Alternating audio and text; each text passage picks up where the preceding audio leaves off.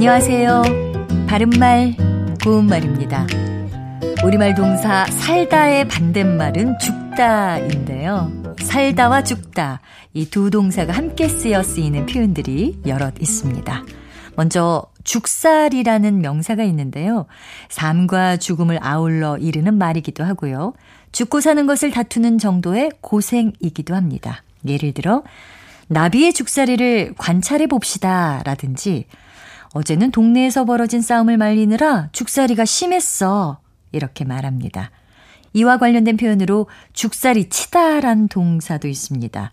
어떤 일에 모질게 힘을 쓰다란 뜻인데요. 어머니는 우리를 공부시키느라고 죽살이 치셨어. 그는 잡히지 않으려고 죽살이 치며 도망갔다. 이렇게 표현합니다.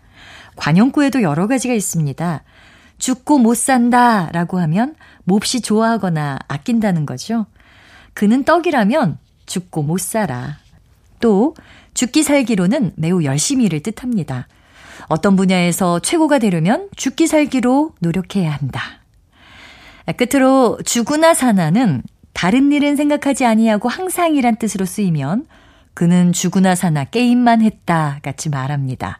또 어쩔 수 없이란 뜻으로 쓰이면 집에 아무도 없는데 열쇠까지 없어서 나는 죽으나 사나 집을 지키고 있어야 했어. 이렇게 표현할 수 있습니다.